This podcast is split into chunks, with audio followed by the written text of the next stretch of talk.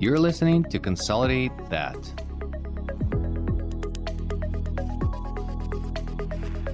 Ukraine is my motherland. It is now under a savage attack by Russia. Ukraine is shielding Europe and the rest of the civilized world from Putin's barbaric aggression. Ukrainians are brave and effectively fighting back. Let's help. Make a donation to Armed Forces of Ukraine. Link is in the show notes. Hashtag stand with Ukraine. Welcome back to Consolidate That. Ivan, it's uh, good to see you. We're recording this on what some people call the most special day of the year, which is my birthday. Um, oh, yeah. But, you know, everyone will be able to listen to this much later. So if you're listening to this now, don't send me a birthday wish because you already missed it. But uh, mark your calendars. Just send presents. Yeah. Just presents. That's yeah. all. That's presents. All. Yeah. You don't have to send the wishes, just presents. Um, okay. But I'm excited. We've got a, we've got another wonderful guest from within one of our practices. So I'll I'll hand it over to you to, to introduce everyone, and uh, we'll go from there. Thanks, Ryan. And you know, it's it's my daughter's birthday as well, and and you know how I remember it's my daughter's birthday. I know that when your birthday is, so then every time I'm like, oh, this yeah. is daughter. daughter's yeah, birthday. Take it by the most important people in life. Right, exactly. Yeah, that's how we do it. Uh, well, I'm very excited. So we have Sarah Dalton. Sarah is a dedicated and passionate professional in the pet industry with a particular interest in veterinary medicine. Her love for animals led her to her first job in the pet industry in Georgia, where she discovered her passion for this field. Sarah then moved to Virginia to be closer to her family and was given a chance to continue expanding her knowledge in Danville Family Vet, which is our one of our hospitals, and which I just visited last week. Sarah is committed to learning as much as she can about veterinary medicine and is always looking for ways to improve her skills and knowledge. She wrote an essay on compassion fatigue. Sarah, thank you for finding the time. Thank you for joining us. Absolutely. So um, this is a topic that you're passionate about, and it's very interesting. Um, can you tell us about your role in the hospital and how did you come up with an idea to actually write an essay about compassion fatigue? Um, so I am customer service rep, so I'm front desk. I um, got the job at Danville Family Vet and started um, as the front desk. And my practice manager, Amy, she actually inspired me to go back to school. So I had not been in college. I graduated. I kind of pushed it off. I needed to work. And then just seeing Amy, I, I decided I wanted to do practice management. So I enrolled back in school. And one of the assignments was to write an essay on something that you're passionate about. And I asked around the hospital. I was I was super into it, um, learning everything. And my doctor, Dr. Smith, he actually brought up compassion fatigue. And so I started doing all this research. Awesome. So compassion fatigue or burnout, there's there's two sort of terms sometimes that you use interchangeably. Why do you think from your angle when you're working with the clients uh, why do you think that veterinarians get into that state? And in fact, we just finished the the third year study where we compared the uh, the burnout between the different members of the team. Actually, managers um, are most burned out uh, according to our latest study, but all the groups of the veterinary team are actually exposed to it quite significantly. So, from the customer angle, what do you think is important for them to know um, about the veterinary field and about this burnout phenomenon, if you will, uh, about our profession? I think that a lot of it comes from the unknown. So there's a lot of behind the scenes in the industry that regular clients, everyday clients, they don't they don't know. Um, I personally didn't know until I got into the industry, and I I lived it every day. So when when these clients come in and they build their relationships and they're they're trusting their their doctors, their techs, their their front desk from the minute that they walk in that we're building these relationships and they're they're putting all of their all of their trust into us and it's up to us to to keep that trust and that can be a lot because compassion fatigue a lot is just giving all you can and not having anything left to give so they come in they have a, a sick pet or they they come in and they have a healthy pet and you have to go from each room and it's just it's draining and they don't always realize it do you think that uh, that uh, the general public knows or understands the the burnout? Because when I talk to people and when I tell them that I'm a veterinarian and when I mention the burnout, um, people can't even understand that this is this is happening in the profession and they think well how can you burn out? It's all about puppies and kittens and and happy place so why veterinarians burn out? Do you think that general public understands of the the magnitude of the problem and um, and what do you hear from them when you're talking to them? I don't um, i don't think that they that they realize i mean it, it starts with you know these these vets they go to school for however long, you know, it's years and years. And it starts from the beginning when you're trying to get into vet school. People can't even get into vet school as easily now either. Um, and then they they come into the, they start their practice, they start seeing patients, and they're in debt. They work, you know, sometimes 50, 60 hour weeks. They're on, on call on the weekends. They're they're tired. You know, they're seeing they're doing surgeries and it's just a whole side that people people don't see they don't know that we're working 12 hour days and they don't they don't know. I, first off I, I think it's pretty cool that we're getting this from from your angle sarah because you know i it's one of the big things that within galaxy vets we're sort of always pushing and, and discussing is you know let's talk beyond just the idea of just the doctors or just the technicians but everyone within the clinic and i think um, it's nice to hear your view on it because I think, unfortunately, it's kind of a, a slice of the practice that might be overlooked in some situations when people think of going to CE and oh, who are we going to bring treats to and how are we going to prevent burnout? So I, I, really appreciate you taking the time to look into it. Um, what are some of the actual strategies that you think can be brought into the clinic to be able to prevent prevent the compassion fatigue? I think the biggest thing is is is self care. It's definitely the education and helping um, clients know the behind the scenes, but having the self care is super important. And I think Galaxy Vets does a great job at doing that as well because a lot of that is not just going home and taking a shower, but it can be something as little as that. But it's also you know taking your vacation days and and Galaxy Vets does a great job at in my opinion in eliminating burnout or at least slowing compassion fatigue slowing all of the the hardships because that's a big thing that we don't get to do you know? People are worried that they they can't they can't take their days they're going to get in trouble they they um they can't afford to go on vacation you know? So Galaxy Vets does a great job at it's beautiful. Yeah thank you. And and the the one aspect that we recently brought up in in our in our uh, burnout um, survey was about the euthanasia. And it was interesting because i thought that the euthanasia as a procedure itself can bring a lot of you know burnout and and grief to the veterinarians themselves especially when i see new grads and how they're emotional about the euthanasia.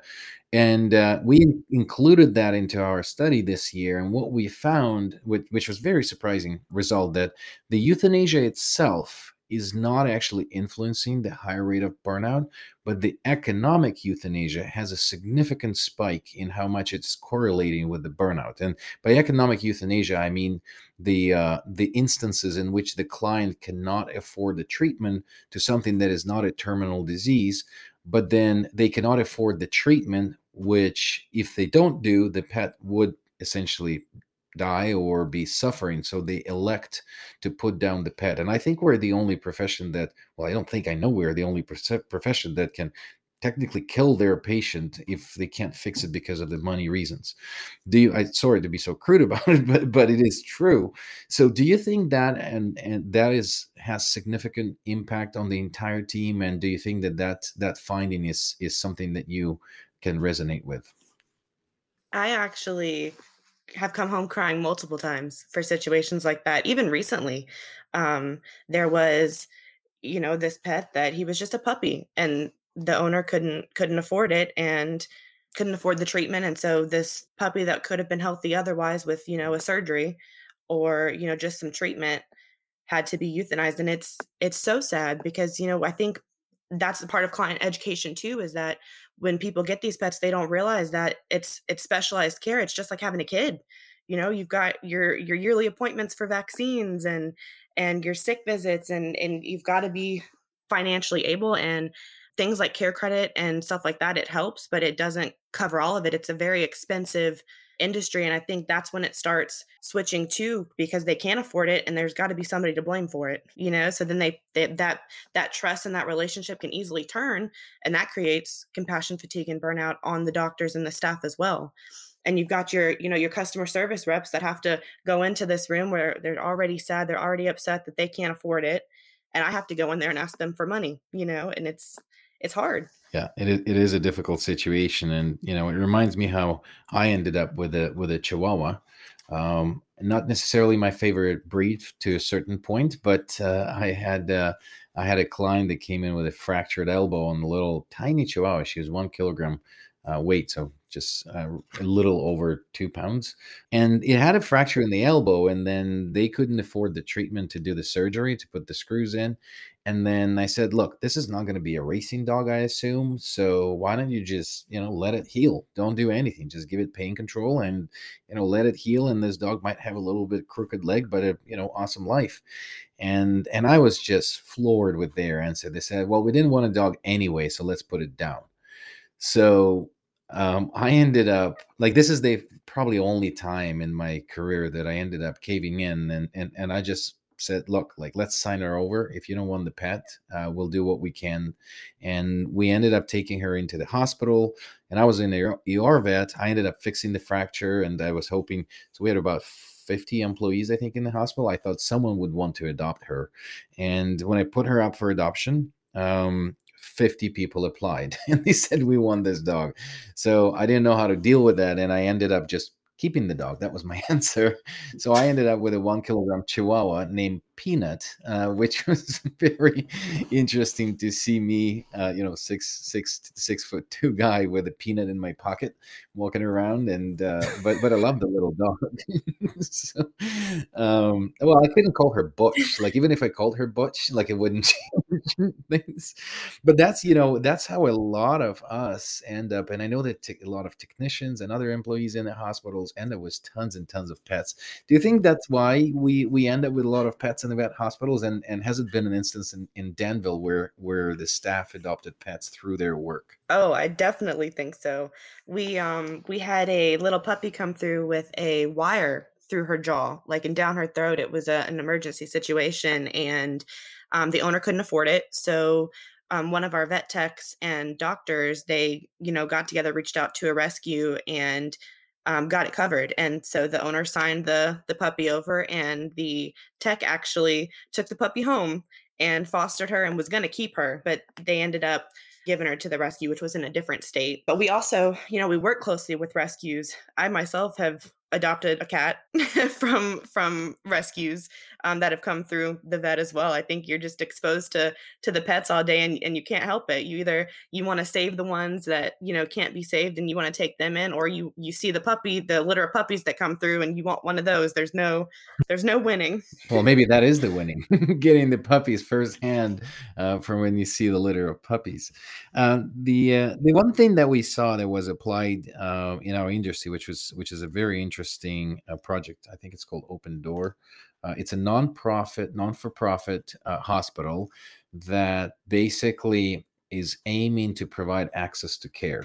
And one of the strategies that they applied is um, actually motivating the clients and, and making a really good job at explaining why the preventative care is, is of value. And especially procedures like let's say dental. So for example dental it sometimes could be very expensive to afford. It could be you know a couple thousand dollars if there's a lot of extractions and things like that.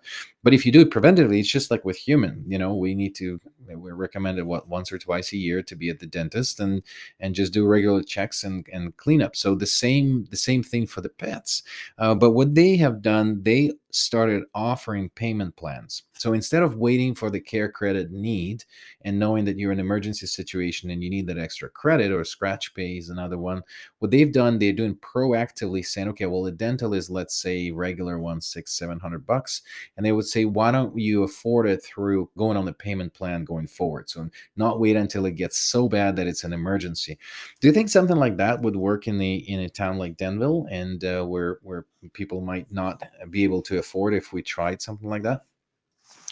I think in theory, it's a it's a great idea. Um, I I know I've heard stories um, that Danville Family Vet had actually done payment plans before, and we do have a select group of clients that you know if they came in and they said, "I really I just can't afford this today," or "I need to do a payment plan. Can I do it?" We would absolutely do it for them because we just have that relationship with them but when you have all these these new clients that are coming in and you don't have relationships with them and they want to start a payment plan I just think most of the time you're not going to see that money. Like there's no way to like you can you can treat the pet, you can help them, you can do the preventative care, you can do everything, but at the end I just don't think it's you're going to see that return. You're not going to see the money. Especially Danville is more of a um, low income area, so they you know they already can't afford it. And even if you put them on a payment plan, there's no way to guarantee that money back.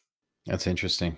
Yeah. Um, so for um, so for the uh, client education, when when you think about the, the the problem of compassion fatigue and and the the general burnout, what do you think is the message to the clients? And should there be maybe an education of even materials on the front desk and something that you could provide, or or have something available like brochures with the facts about how the uh, the industry is going through this massive burnout problem. Do you think that's something that clients would appreciate reading while they're waiting for the appointments, or would that alarm them and kind of turn them away? What do you think the reaction would be?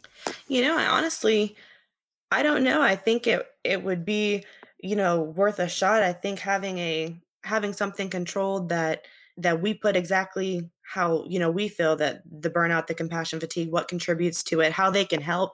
I think we have a lot of clients that they don't know and if they did know they would be in shock. I've actually had conversations with clients in the lobby where you know they witnessed a situation or you know something something go down and they've asked questions about it and they're like oh i had no idea. I had no idea that you guys had to go through this or that you've been here all day and and they have no idea. So if we give them the resources to to learn, I think that would be great. That the the question is just will they will they learn it? Will they take it and read it? I don't know.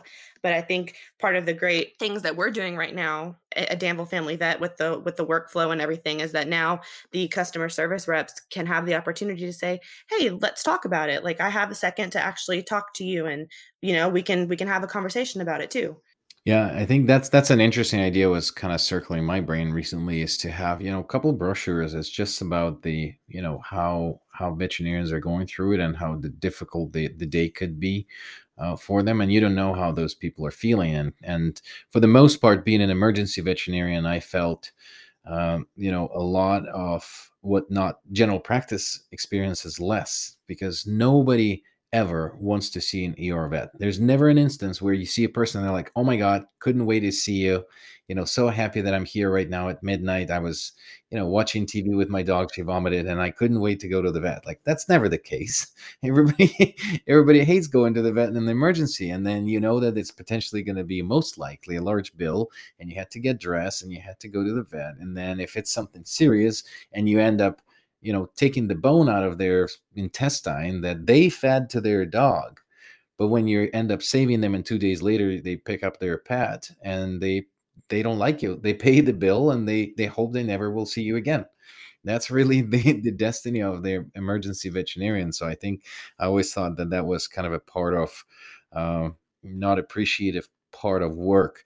Um, do you think that there's anything that uh, should be a part of the curriculum in the vet schools and preparing veterinarians to this um, life and the reality of it. Because as far as I remember, neither in Canadian and definitely not in Ukrainian vet school that I have done, we had uh, anything that's related to sort of the warning, what it could, how draining it could be, and how difficult it could be. Um, I'm not familiar with what's already offered um, in the curriculum for vet school and everything, but I do. I honestly think there's not a way to prepare you. Like until you're living it, there's not there's not a way like you can you can be told about the situations about the burnout about the long hours. You can you can sit in a classroom and learn about it but then when you're living it it's totally different. You know when you're when you're in the clinic and and living it it's different. I um i didn't know how crazy it was going to be. I wanted to be um, a vet actually from when i was a child and then as i grew up i was like absolutely not I can't deal with the euthanasias. I can't deal with the sadness. I can't deal with the sick pets. I would not be able to do it.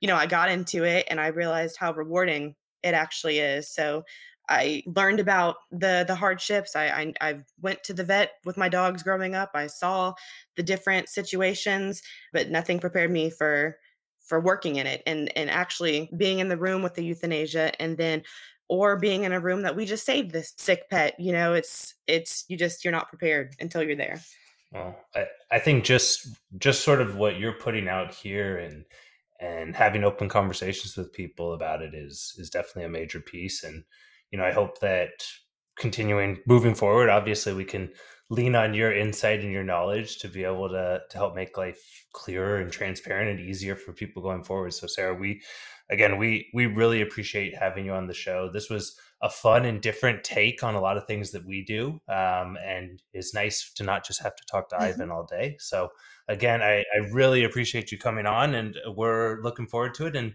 um, can't wait to get the chance to come to Danville and meet in person. Oh, absolutely. This was super fun and I really enjoyed it as well. And I'm very excited to meet everybody in person. Thank you, Sarah.